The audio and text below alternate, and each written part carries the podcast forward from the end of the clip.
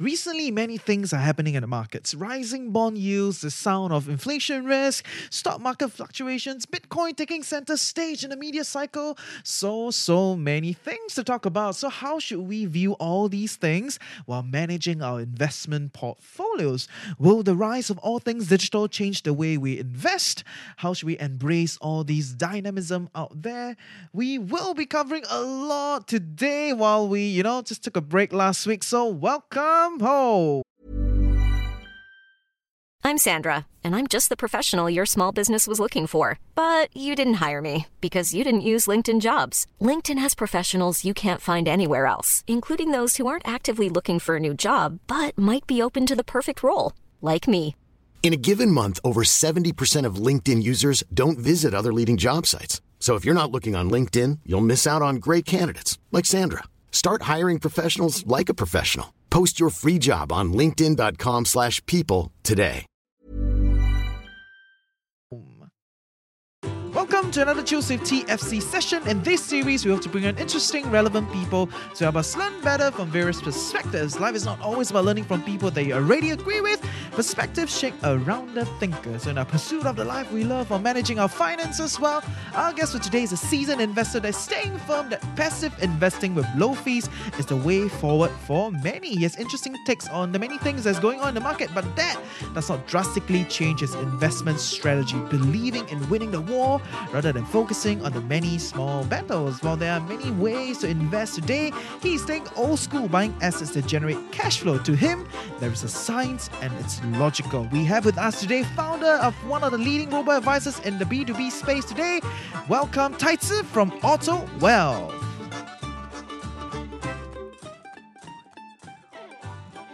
You know, you guys are doing the whole very macro, you know, macro-driven kind of thematic way of investing. Could you just kind of share with us a little bit more, like, what is your strategy to do that? Yeah, so we want to make sure that our investment strategy is simple and easy to understand, because at the end of the day, these are your hard-earned savings, right? You want to make sure you know what's going on, then that gives you more comfort, more confidence during your investment journey.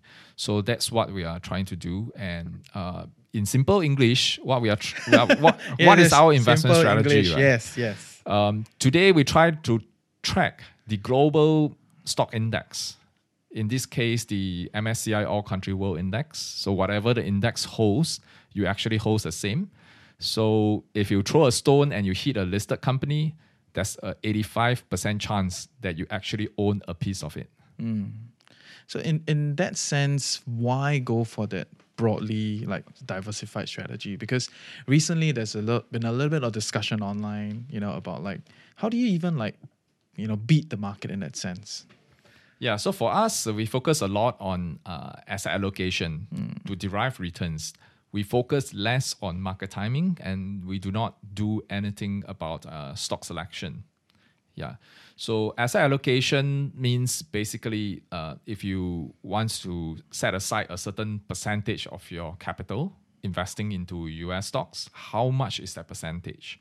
So that allocation percentage is what we mean by asset allocation. Yeah, so what we are trying to do here is to focus on the big picture. If certain regions do well, your portfolio does well. So there's no need for you, you know, to agonize over, you know, sometimes why D B S is going up, but why not U O B, which is the one you're holding? Yeah, and why, you know, in certain timing, Tesla keeps going up, but the moment you start investing, it starts crashing down on you. Yeah, so we want to avoid that kind of uh, agony. So we focus on the big picture by just diversifying across the whole world. Mm, okay, so the very big, slow game in that sense. Well, You, if you come to think of it from our investment track record, uh, we have been delivering uh, a good eight to nine percent for people belonging to the higher risk group. So I don't really think that's very slow. Mm-hmm. You know, if you compare to your fixed deposits, your bank savings, you know, which you will never get there. Yeah, for sure. And in that sense about the way you guys are doing it, it's very macro-driven, very broad-based. So then are you very concerned about the endless money supply that's coming into the picture? You know, like co- countries are just printing and spending. You know, of course, it's a lot more complex than what people think as. You know, like all the trillion dollar stimulus is not as simplistic as really just throwing money out there. But I want to hear your thoughts about, like, are you concerned about, you know, that kind of stimulus numbers? The central banks are doing a lot of monetary easing, uh, meaning printing money, increasing money supply. And what they are trying to achieve here is to prop up inflation and to prop up economic growth. So the intent is uh, well thought of. Mm. And we don't think inflation is uh, necessarily a bad thing. If we have, for example, uh, close to but below two percent inflation, that's the best uh, in economics terms. So, why, why is that the best? Because you want to make sure that, you know, the corporates that produces that goods and services, you know, they can increase their prices year on year, but increase it at a moderate pace. Because the moment they can increase their prices, you know, they make more profits, they can employ more people, and then more people earn more income, and then you continue to spend again. So that's a very positive reinforcing uh, economic cycle. Yeah. Uh, but whereas if you have deflation, which means year on year, the goods gets cheaper and cheaper, what people are going to do is to delay their purchases. This is what's happening in Japan, right? Mm. You know, for example, if you want to buy uh, Japanese electronics, if you choose to delay it by one year, you get it cheaper. So many people keep delaying their purchases, and the economy can never get back on track. Mm. Can you help us elaborate a little bit more about what's happened in Japan? Right, because over the past thirty years, there's a whole deflation cycle in Japan, right? Yeah, so I, I want to kind of hear your your viewpoint on this, you know? Yeah, so this has been the case for uh, a couple of decades, and it has kind of etched into people's mindset. You know, and mindset are diff- very difficult to change. So everybody knows that Japan is in a deflation cycle, and everybody, you know, refuses to spend that much. Uh, the Japanese likes to save a lot, a lot of money. So it is actually a professional business, you know, to to just take in old goods, you know, take in your karanguni uh, stuff that people throw away. And you'll often find that if you cut up the mattresses, if you cut up the pillows, sometimes the Japanese old people, they, they bury their their cash inside the pillows. And they forget about it, you know, and they pass on. So it's, it's actually a very lucrative business, you know, taking in all this uh, uh, trash, and for all you know, you'll find gold within mm. the trash. Yeah, so that's that's really the mindset of Japanese people today. So are, are you trying to tell us that the economy, the Japanese economy is shrinking? Uh, well, in a way, um, the rest of the world is moving far ahead, and we are growing each year, and uh, Japan, on the other hand, is not growing as fast as they want mm. and as fast as their potential can be because mm. of the situation on the ground. And why do you think they have potential to grow? Well, if you look at many of our technologies today, Japan is still one of the leading uh, technology players. Uh, for example, if you like gaming, Uh, Sony PlayStation is developed by Japan. Ooh, Nintendo. Yeah, yeah, Nintendo as well. Yeah. Mm. So um, there are many different areas where, you know, the Japanese are very strong at. Yeah. Mm. So I don't think that's going to change. But however, if you look at the overall economy, there are many other sectors, you know, that uh, they are dropping back mm. from uh, the global competition. Mm. And and in that sense, within the Asia space, right? If if Japan is not is is not growing as fast, and then, you know, the rival, you know, okay, maybe not rival, but the other guy, the you know the neighbor, right? China oh, is growing China, like yes, yeah, yes. neighbor. China China is going like crazy, like on fire, or at least that's what people see on the surface, right? G D P is growing and growing and growing, and also and it's like the twenty twenty-one hot take kind of thing, right? Will China become the next big thing? You know, or actually it's been around for a long time, like this this question of will China become the next big thing, you know? And so so what is your take on that? Because it does not really reflect on, you know, at, at least from my homework with your portfolios, it doesn't really reflect that kind of like, oh, we're very aggressive on China. You know, you guys are just, it doesn't feel that way. So I'm, I want to hear your perspective. Yes, uh, we really love China, and we really love the Chinese economy and the companies. Woo, China!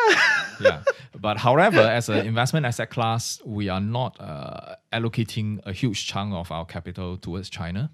Uh, there are multiple reasons why this is so.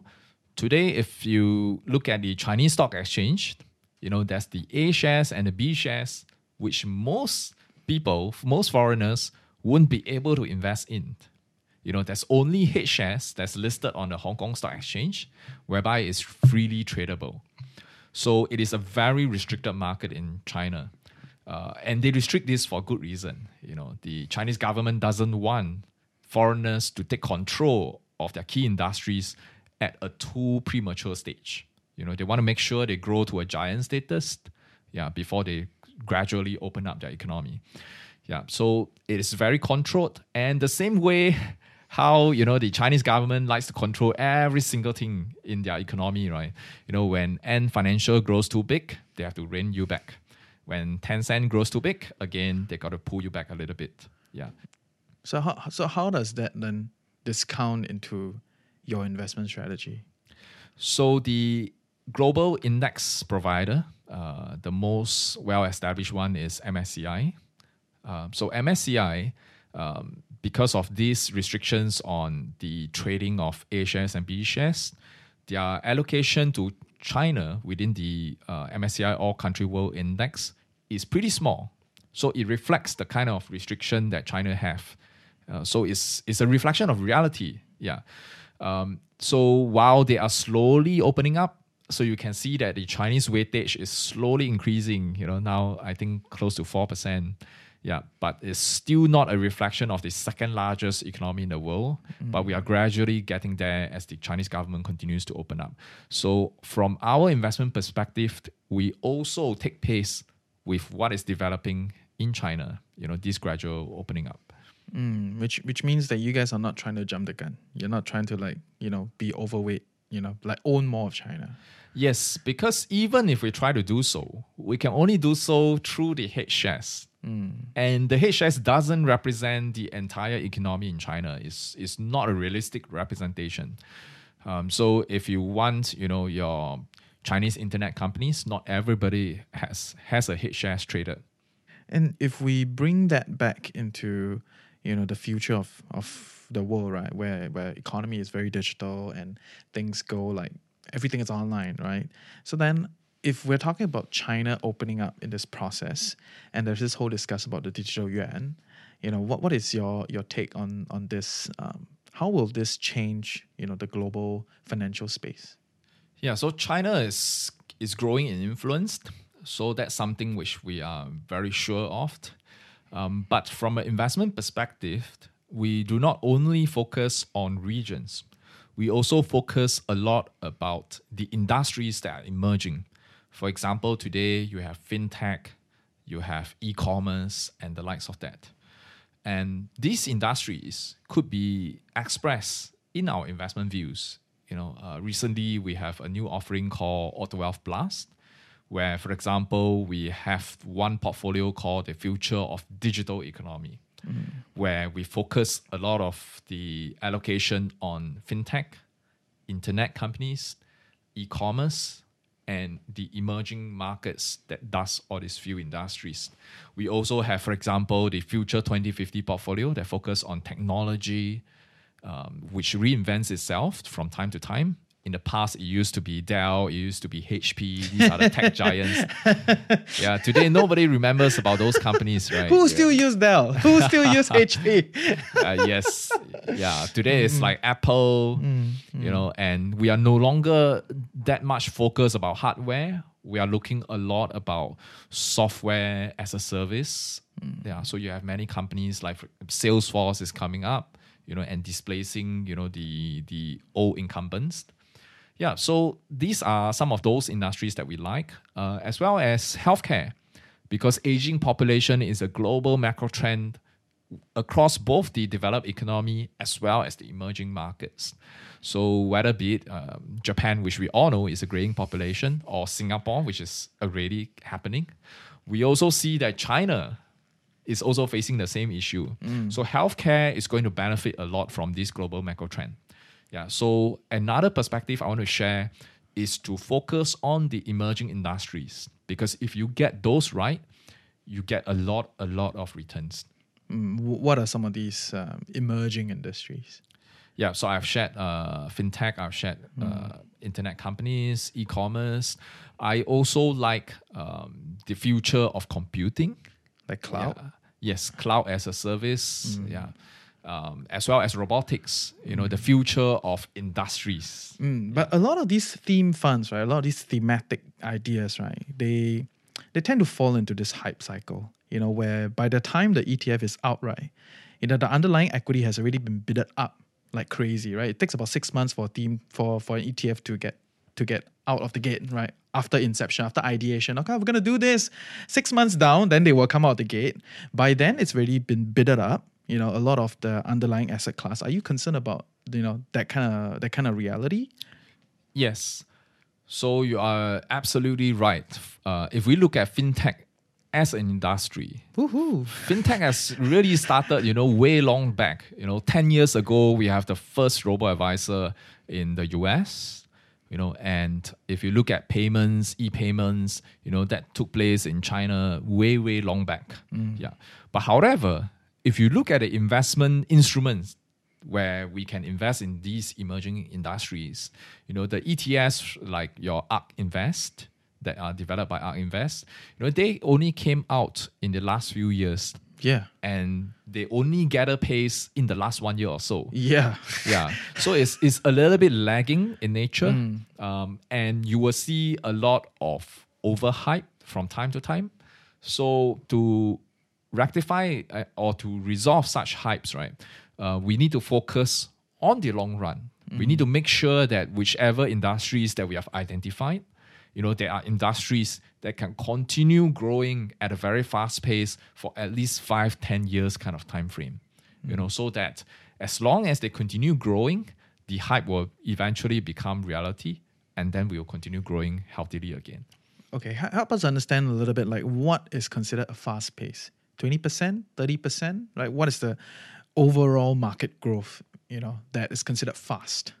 Yes, so I, I, will sh- I will share with you this uh, company, which today I think a lot of people will be well aware of. It's this uh, company called Tencent. Okay. So Tencent runs your WeChat, mm-hmm. you know, and Q Q. Th- yes, Q Q, mm. and their core business is actually in gaming.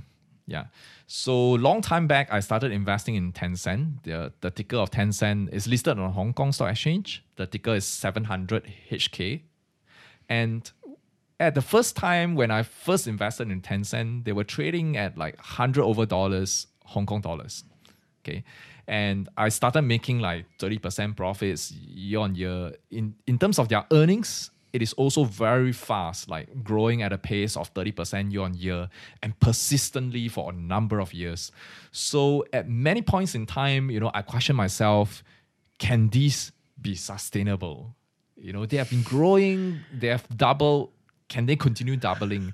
Yeah. So, you know, mm. uh, as as a personal investor, I've exited those positions, you know, quite early, um, almost, uh, I think, just below two hundred Hong Kong dollars. And look at where Tencent is today. Mm. You know, I've missed out the subsequent growth.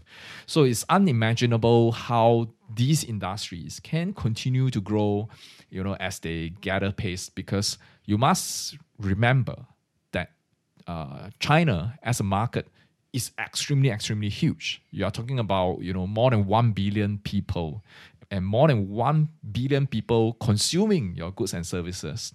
So when they started off in a particular region or province in China and they continue to grow to other province, you know, it's going to take time. So this growth is going to be multi-year, sometimes even multi-decades. Nice, nice.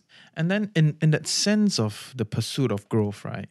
Can you just kind of help us paint a picture of like, how do you see these companies keep growing and keep innovating, right? Because a lot of people are saying like, oh, we're going to grow. But honestly, thirty percent growth, right? It's quite crazy. Like, that's not happen all the time, okay? Five years, ten years is already quite nuts. Right? But but how do these companies or how do these sectors keep on, you know, keeping up with something like that? Yeah, so it's very difficult to identify, you know, a company that can persistently grow like Tencent. Mm.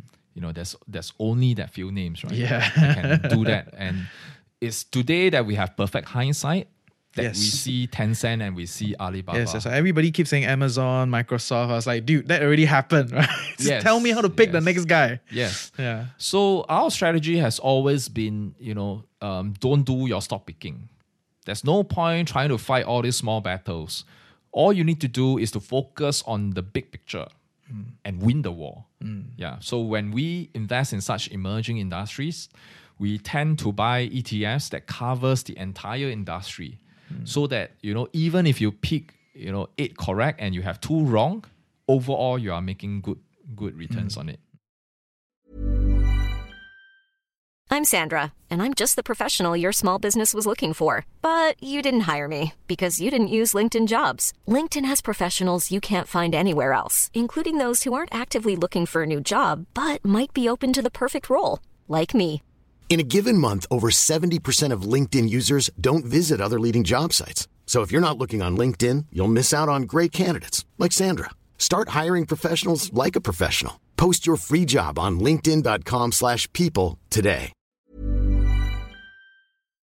And in, in that sense of being broad-based, right, and, and you know, going out there and picking E T Fs rather than companies itself, you know, how do you then select your E T Fs then? You know, because um, just to put it very bluntly, right, like every fund house, every E T F house is creating like very similar E T Fs, right? Other than the very niche themes out there, many people are very similar. So how do you like kind of know who to choose? Just to give you an idea of how many E T Fs there are today traded and listed uh, uh, uh. across all the global exchanges, there's more than ten thousand E T Fs. Wow, crazy. And, you know, they are growing day by day. Mm, okay, mm. So it is quite impossible for a human to look through that ten thousand over an increasing uh, number of E T Fs. So we use advanced software to analyze them, you know, using computer systems. And we look at many different factors, including how much of diversification effect they have. So that's one. Um, we also look at the reputation of the E T F provider. Mm. Is this, you know, one of the top five E T F providers, or is this, you know, an E T F provider which maybe not everyone had heard about? Mm. We also look at the E T F fund size as a representation of their stability. So what is the okay fund size? Um, More than one billion dollars. Okay, so yeah. it's a liquidity it's a liquidity kind of thing. Yes, so the other thing we look at is also the daily liquidity, mm. because we want to make sure that uh, in unforeseen circumstances where markets are shaky and for some reason you need to cash out, you know, you can get out at a good price mm. because it's liquid. Mm-hmm. Yeah, and we also look at the bid-ask spread to make sure that, you know, you can get out at a reasonable bid-ask spread, as well as uh, expense ratio. So, help me understand what is a beta spread. So, uh, yeah. So, every day when you look at Ooh, the exchange, I'm right? Learning new things yeah, every day, yes. There's there's a pair of prices. You have the guys who wants to buy it. So, that will be the bid price. And then you have the guys who want to sell it. That's the ask price. Yeah. So, typically, you know, the bid-ask spread for a very liquid uh, stock will be one bid, one tick. Okay, mm. so... Um, so, zero point zero one, is it? Yes, zero point zero one for anything that's traded, you know, more than one dollar, mm. it should be about zero point zero one. Yeah. So you want to make sure that the bid and the ask is only separated by zero point zero one mm. and not zero point zero three mm. because uh, there are some stocks, you know, where the, the liquidity is very thin, then you would see very wide bid-ask spread. Mm. So you got to force yourself, if you want to sell it, you know, right away, and you need the cash right away, right? You can't afford to wait. Then you have to sell it at a bid price and you lose three ticks, mm. zero point zero three in the process. Mm. Yeah, so that's not good. So there's bid ask spread, right? For you guys yeah. out there listening, that's cool stuff. And then, okay, I've uh, since we're talking so much about E T Fs, right? I have this one very interesting question that, you know, to, to date, right? I cannot really kind of factor this thing because in an E T F, it's a basket of companies or a basket of, you know, um, whatever it is, right? It's it's a compounded product in that sense, right? But then how is that E T F priced? You know, is are we looking at a market mechanism, you know, where the market then decides, okay, this E T F is worth this price? Or is there some sort of, you know, correlation with the underlying asset basket? Yes, naturally, it, it needs to be anchored to the N A V. N A V stands for net asset value of the E T F itself. So take, for example, if this E T F, you know, holds Facebook, uh, it holds uh, some other tech stocks, then the value of the E T F would be what is the total market value of the holdings that it holds in Facebook and other tech stocks. Mm. Yeah. So that must be the anchor value. And while there may be a little bit of deviation from the N A V, by and large, when the deviation gets too huge, people will arbitrage on it. Mm. Yeah. So for example, if the value of the, the N A V value is, you know, uh, one hundred dollars, mm. but the exchange is trading at ninety, ninety-nine dollars, then I will arbitrage and buy it off the exchange. Something that's worth one hundred dollars for ninety-nine dollars. Mm. Yeah, so I make a one dollar gain. Okay. Yeah. So, so the market is so efficient that you don't really see that kind of price difference. Yes. Okay, that's interesting. Mm-hmm. That's good stuff. So then in that in that grand scheme of, you know, being broadly diversified and, you know, pursuing the whole E T F macro strategy, right? What is your take on, you know, like things like crypto, you know, things like, you know, the whole like disruptive space? Yeah, so I study a lot of economics, especially mm. monetary economics. Yeah. So I, I know a lot of people like to speculate in uh, cryptocurrencies, Bitcoin, yeah, Litecoin, mm-hmm. and I don't know, so many different Semicoin. Names that come, comes out. Yeah, yeah. Any yeah. names that you can think of. We can of. start a coin tomorrow, so if you want. Yeah. Yes. So um, the long story short, for any form of money, it has to satisfy a few characteristics. First of all, the value of the money must be relatively stable. Just imagine, you know, this Bitcoin where the value keeps changing day from day. You know, today, if you use one Bitcoin, maybe you can buy ten apples. Tomorrow, you might buy fifteen apples. And the following day, you might only buy five apples using the same Bitcoin. Mm. Is this the kind of money that we want? Mm. That's not going to be very visible, right, in our in our context. Mm, it'd be too exciting buying a cow kopi. It's like, wow, auntie, wow, very expensive. Yeah, like, you, you you thought you could you could have bought that coffee, right? And then the next moment, while the auntie is, you know, making that yeah, coffee. Making the change with you. Oh, too bad, Bitcoin have already moved. You, yeah. I can't serve you that coffee, mm, man. Mm, I can only mm. serve you half the cup. Yeah, yeah. yeah. Mm. So that's, yeah, that's not good uh, as a form of money. And as a store value, you know, it is also not good. Because mm. it keeps fluctuating, right? You don't mm. want to, you don't want your wealth to fluctuate like that, you mm. know, because there's no science behind it. Mm. Today it could be, you know, worth one hundred dollars. Tomorrow it could be worth fifty dollars. And if you're on the wrong timing, you know, it can be very disastrous. Mm. Yeah. Um, then the yeah, because, last... because that is the other side of the discussion, right? Where you're not, people are not, some people are saying, oh, maybe crypto is not a, you know, form of money. It is a form of asset. It's a, it's a, it's like a gold, right? Like, like Bitcoin is like digital gold, right? So, so your take is that it's too volatile to be gold in that sense. Yes.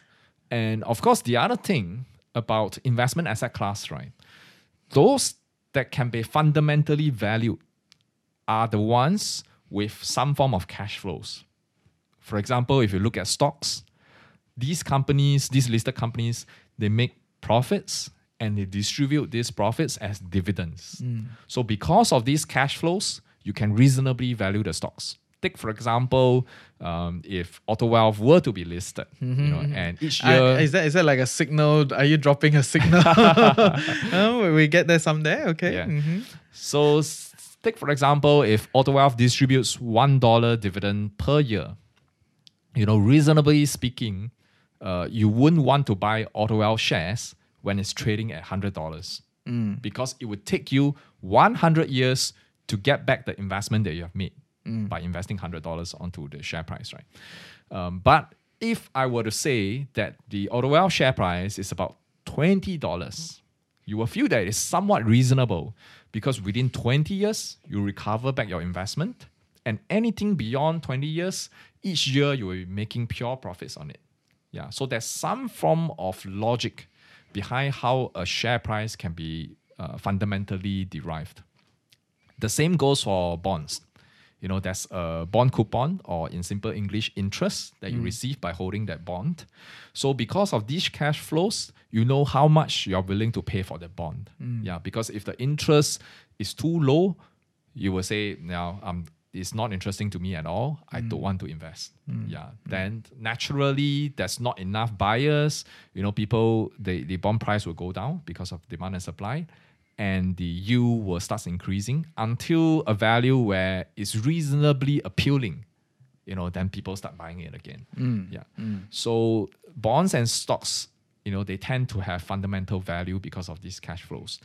If you look at things like commodities, gold, it doesn't give you anything um, other um, than, you know, the glittering yellow. You know, when you look at it, you feel psychologically shook about it. Mm. But else not, it doesn't give you any monetary value at all. Mm. And we can argue until the cow come home whether gold should be valued at one thousand U S dollars, two thousand U S dollars, or ten thousand U S dollars. Mm. Everybody can, you know, make a three-page long pitch about it, mm. what kind of price it should be.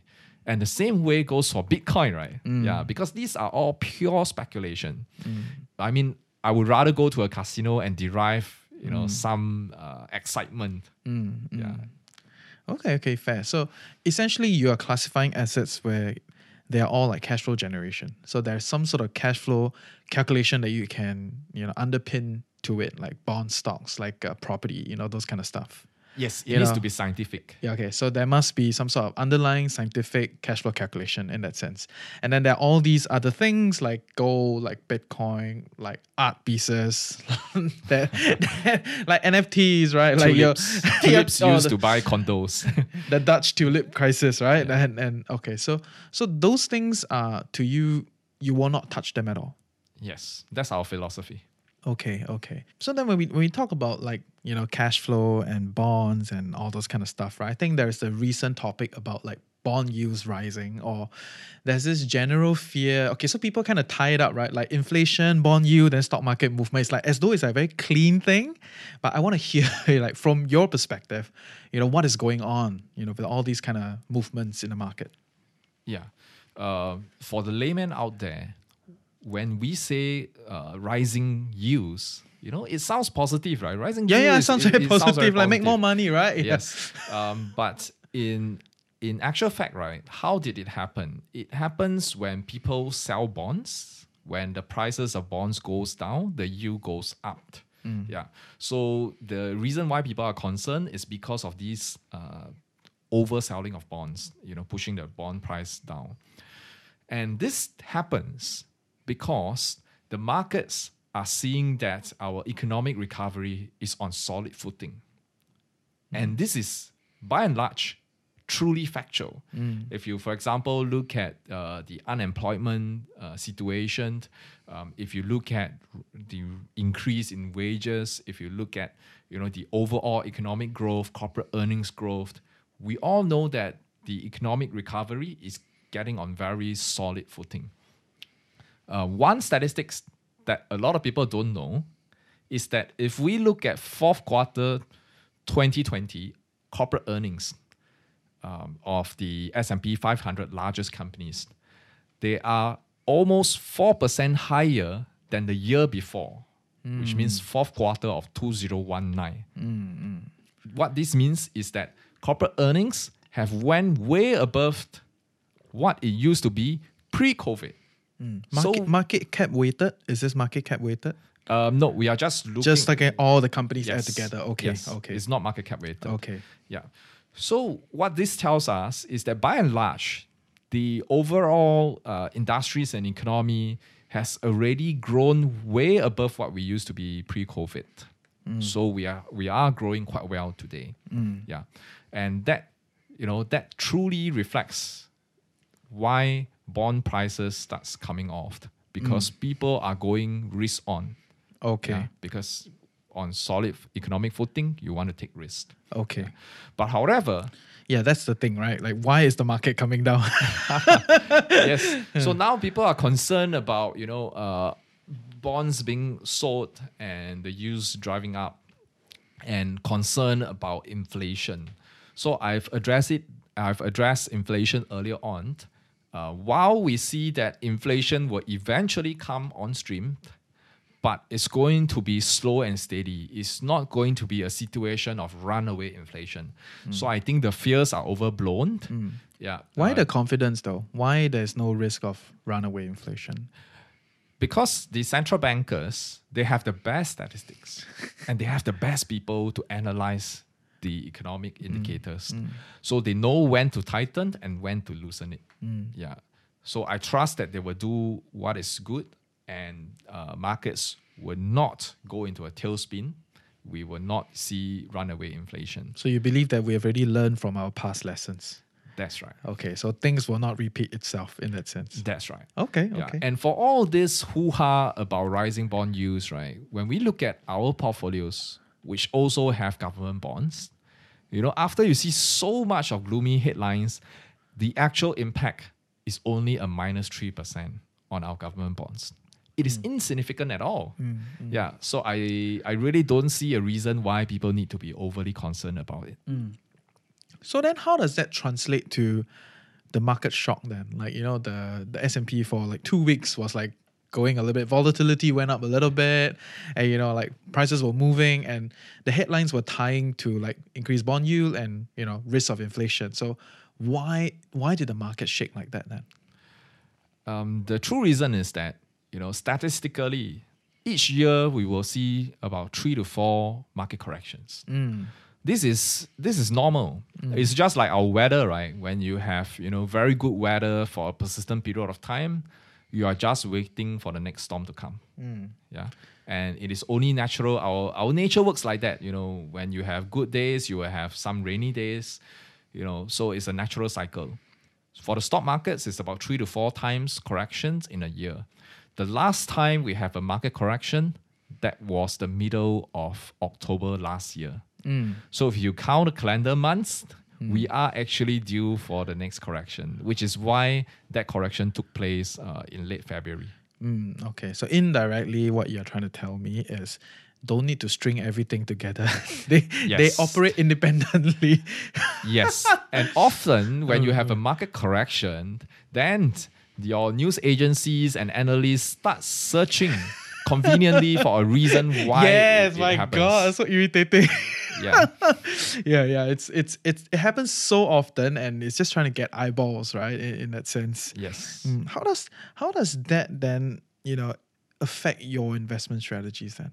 Do you actively adjust your portfolio with this kind of like, you know, yield changes or like market corrections? You know, you know, how should people look at it? Because I think a lot of people when they tune in, they're trying to learn from the pros, right? So that I, I want to hear from you guys, you know, given that bond yields are changing, you're given that market corrects from, you know, every, every quarter to quarter on or average three to four times a year.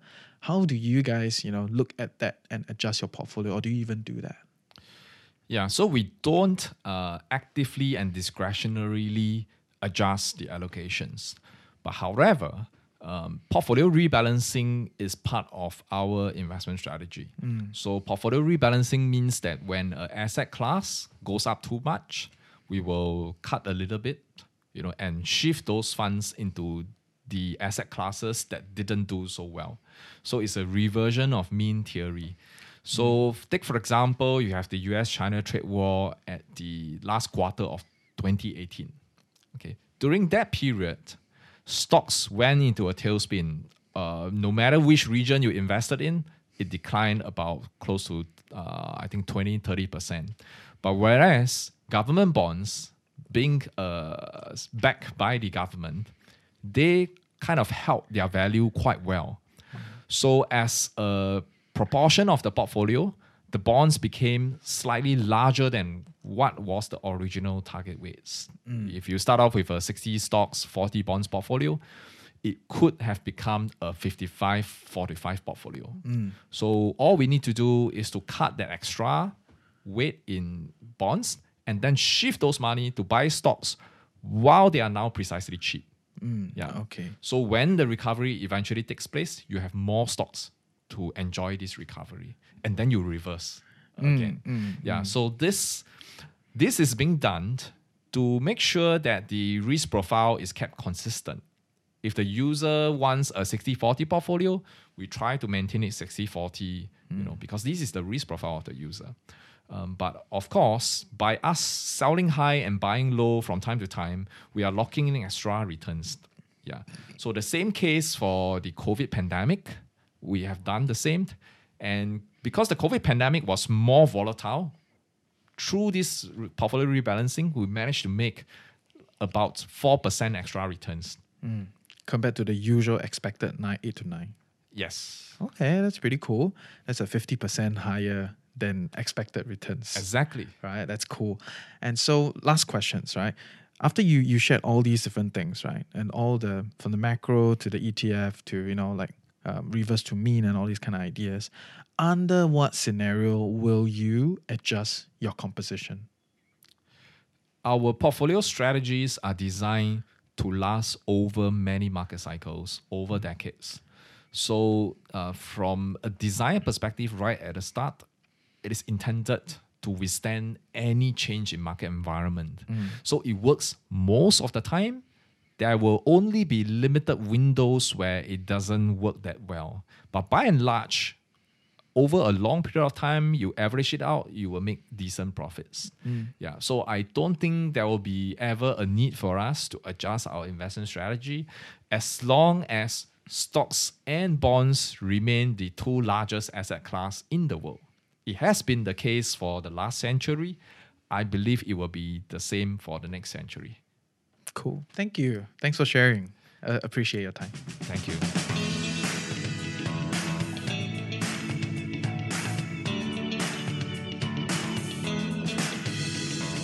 Hey, I hope you learned something useful today and truly appreciate that you took time off to better your life with The Financial Coconut. Knowledge is that much more powerful and interesting when shared, debated and discussed.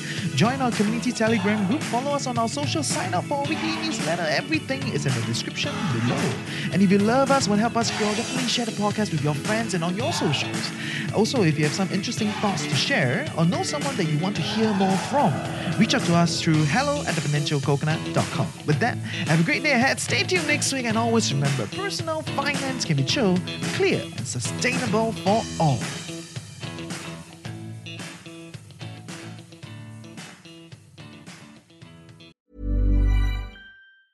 Mom deserves the best, and there's no better place to shop for Mother's Day than Whole Foods Market. They're your destination for unbeatable savings, from premium gifts to show-stopping flowers and irresistible desserts. Start by saving thirty-three percent with Prime on all body care and candles. Then get a fifteen-stem bunch of tulips for just nine ninety-nine each with Prime. Round out Mom's menu with festive rosé, irresistible berry chantilly cake, and more special treats. Come celebrate Mother's Day at Whole Foods Market.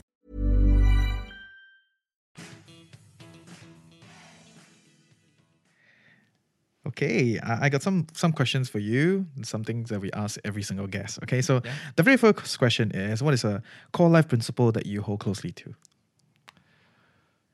One of those philosophies or principles that I hold closely is this Chinese saying. Uh, in Chinese language, it's called 尽人事听天命. Mm. So in everything we do, we want to make sure we do the best we can. Mm. But once you have done that, sometimes in reality, things don't work out the way you want it to be, right? Yeah. Mm, mm. So we need to live happily, right? Let's not agonize over how the reality will be. Mm. As long as you have tried your best, you know, be mentally prepared that things do not turn out that well and just move on. Nice. Thanks. Um, next question. What is the personal finance advice that you feel needs to be further propagated? It's really to focus on the big picture, means Uh, winning the war, and focus less on nitty-gritty, which is like the small little battlefields out there. Mm. Um, all we need to do is to know which are the techniques that can more or less guarantee us that big success, and forget about, you know, those stock picking, market timing, unless you are Warren Buffett or mm. George Soros. Cool, George Soros. And number three, last question, is uh, which part of your life are you giving extra focus on now? I think right now we are um, we are focusing a lot about giving back to the society. So take, for example, AutoWealth. Uh, three years or I think two years ago, we started a bursary called the AutoWealth Bursary Fund. So cute! Yeah. So every year we support a financially needy student at the N U S Business School, where both me and my co-founder Noel Lee came from. So we will support a needy student with six thousand Singapore dollars mm. each academic year. Nice, nice. I should, I should go back to school. I dropped off at N U S, but okay. Anyway, good stuff. Thanks for coming. Yeah. Thanks for sharing. Awesome.